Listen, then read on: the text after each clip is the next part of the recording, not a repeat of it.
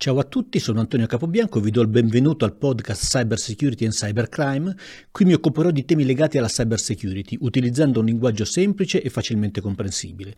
Parlerò di hacker, gruppi criminali, zero day, APT, malware e vulnerabilità, analizzando sia eventi storici che attuali, cercando di mantenere l'approccio didattico che mi contraddistingue. Questo podcast è offerto da Cyber Security App, business unit di Fata Informatica che si occupa di sicurezza cyber, e da Red Hot Cyber, la community italiana degli esperti in cyber security.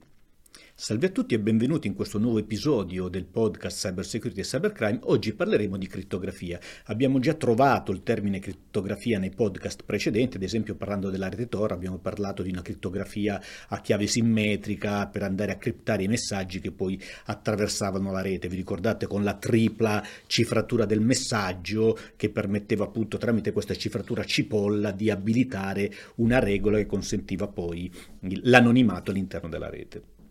Ora, la crittografia è una scienza che ci permette appunto di poter eh, criptare dei messaggi e quindi poter trasmettere in sicurezza attraverso canali non sicuri. Permette anche poi di rivelare la crittografia se sono state fatte delle eventuali modifiche al messaggio, quindi se il messaggio da quando è partito a quando è arrivato nel mezzo è stato modificato. La crittografia ci aiuta a capire anche questo. La crittografia è una scienza antichissima, i primi esempi di crittografia ci arrivano addirittura dal 400 a.C., all'epoca di Sparta e Atene, quando il generale Lisandro riusciva a criptare i messaggi che doveva inviare alle sue guarnizioni utilizzando la scitala lacedemonica. La scitala lacedemonica era un cilindro attorno al quale viene avvolta una striscia di, di cuoio sulla quale veniva inciso un messaggio e questo messaggio poteva essere letto correttamente solo se arrotolato collocato attorno al cilindro della dimensione corretta. Ma veniamo ai tempi d'oggi, il, la crittografia che cosa deve garantire? La crittografia deve, deve, garantire praticamente quattro cose. La riservatezza, quindi deve aiutare a proteggere la riservatezza della comunicazione. L'integrità dei dati, quindi deve garantire che il dato nel passaggio da un'entità all'altra non viene modificato. L'autenticazione, ovvero deve essere in grado di dire questo messaggio è arrivata da questa persona specifica. E il non ripudio, la persona che ha inviato questo messaggio non potrà dire no, non l'ho inviato io, perché solo lui poteva inviare quel tipo di messaggio perché quel messaggio è stato criptato in quel particolare modo. Quindi sono questi i quattro obiettivi che si pone la crittografia, li ripeto, quindi la riservatezza, l'integrità, l'autenticazione e il non ripudio. Quando parliamo di crittografia eh, parliamo di due diverse branche di crittografia. Eh, una si chiama crittografia a chiave simmetrica e invece la seconda si chiama crittografia a chiave asimmetrica. Allora, la crittografia a chiave simmetrica è una chiave unica e c'è questa chiave che viene utilizzata per, per criptare il messaggio ed è la stessa chiave che viene utilizzata sia per criptare il messaggio che per decriptarlo. Che cosa vuol dire? Vuol dire che le due entità che devono comunicare tra di loro entrambe devono possedere la stessa chiave. Quindi capite che in questo tipo di crittografia c'è un problema, queste persone si devono scambiare la chiave in maniera sicura, perché se qualcuno riesce ad intercettare la chiave, in questa comunicazione anche lui potrà decifrare il messaggio. Naturalmente quando parliamo di chiavi, le chiavi vengono utilizzate appunto per cifrare il messaggio, più la chiave è lunga e più il messaggio sarà difficile da decifrare. Infatti l'obiettivo della crittografia è appunto quello di fare in maniera tale che la decrittazione del messaggio sia qualcosa di computazionalmente estremamente difficile. La chiave simmetrica che tipo di problema ha? Dicevo, primo è lo scambio delle chiavi, ma anche un secondo problema, la chiave simmetrica simmetrica non permette l'autenticazione e non permette il non ripudio, perché entrambi hanno la stessa chiave, non si sa chi ha scritto il messaggio, può, prendendo il messaggio criptato non si può sapere chi ha criptato quel messaggio e neanche da chi proviene, perché entrambi hanno la stessa chiave. Quindi non si sa se Alessandro deve, con, deve, comunicare con Luisa, non si sa se questo messaggio quando è partito è partito da Alessandro o da Luisa, perché entrambi hanno la stessa chiave.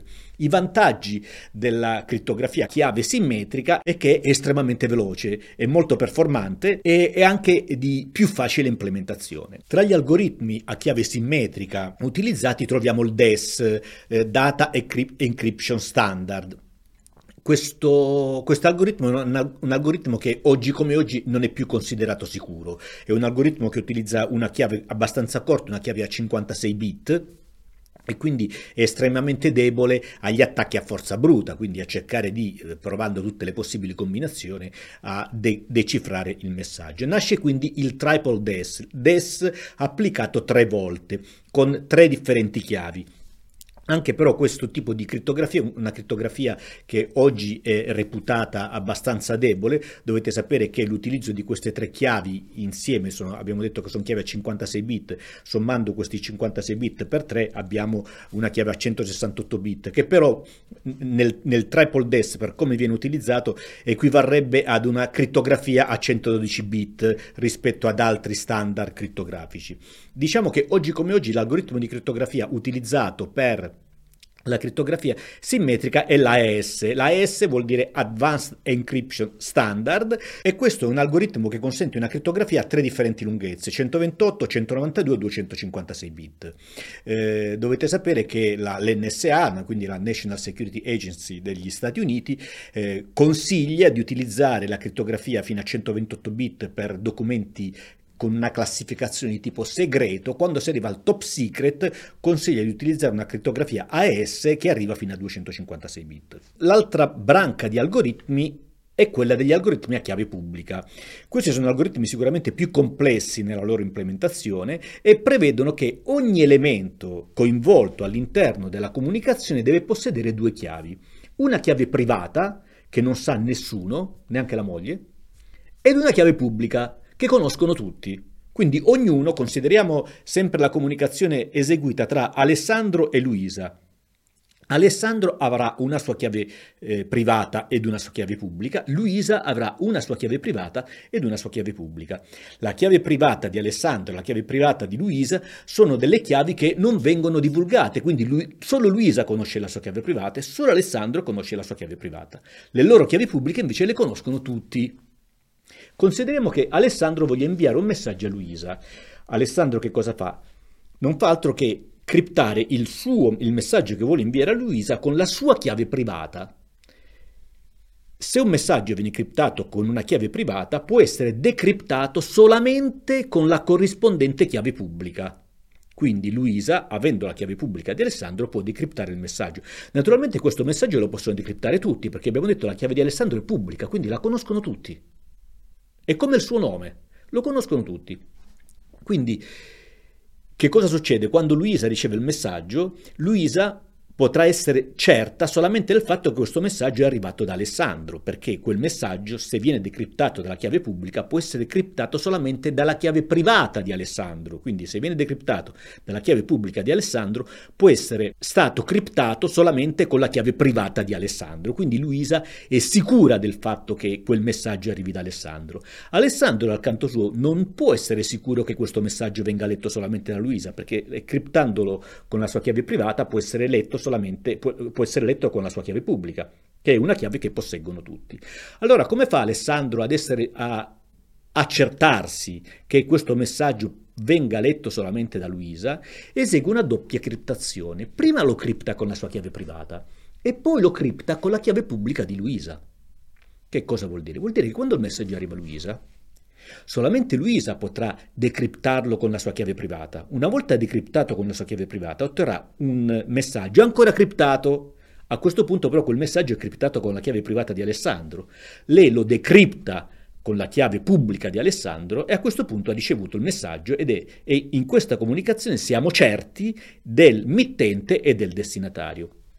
Una classica comunicazione che utilizza il protocollo basato sulla chiave pubblica è il protocollo HTTPS. Quando noi navighiamo su, con il nostro browser e vediamo HTTPS sulla barra degli indirizzi, vediamo anche il lucchettino chiuso, questo vuol dire che stiamo lavorando con un algoritmo, con, questo, con l'HTTPS, che prevede una, uh, un algoritmo di crittografia a chiave pubblica. Voi non vi accorgete di nulla, non è che nel momento in cui dovete eseguire una comunicazione con un sito in HTTPS vi dovete preoccupare di inviare la chiave eh, pubblica vostra, ricevere il messaggio, decriptarlo con la chiave privata eh, propria, con la chiave pubblica dell'altra entità. No, Questo lo fa tutto automaticamente il browser, se ne occupa il protocollo. Uno degli algoritmi per lungo tempo utilizzati per questa crittografia, chiave pubblica e chiave privata, è l'algoritmo RSA eh, creato da Diffie ed Hellman. Questo algoritmo è un algoritmo del 77 ed è un algoritmo per il quale le chiavi a 512 bit sono reputate insicure. Oggi anche le chiavi a 1024 bit per questo algoritmo sono reputate insicure e quindi si consiglia di utilizzare le chiavi a eh, 2048 bit. Però l'algoritmo RSA è un algoritmo che è stato soppiantato completamente da un altro algoritmo, che sono gli algoritmi a curva ellittica. Dovete sapere che in una crittografia a curva ellittica una chiave a 256 bit all'interno di un algoritmo a curva ellittica fornisce la stessa sicurezza di una chiave a 3072 bit dell'algoritmo RSA. Quindi riuscite a capire che sicuramente è conveniente utilizzare la curva ellittica perché è un algoritmo certamente più sicuro. Abbiamo poi un, un, altro algoritmo che è l'algoritmo Diffie-Hellman, quei due Diffie-Hellman che hanno inventato l'RSA. Questi, eh, questi, due scienziati, questi due matematici, sono riusciti a trovare un algoritmo che ha preso poi il loro nome Diffie-Hellman, che è un algoritmo che riesce a creare una chiave simmetrica una chiave simmetrica senza la necessità che la chiave viene scambiata tra le parti. Praticamente utilizzando un principio matematico e utilizzando la chiave privata, la propria chiave privata e la chiave pubblica dell'entità con la quale ci si vuole connettere, e lo stesso viene fatto dall'altra parte, quindi consideriamo sempre Alessandro e Luisa.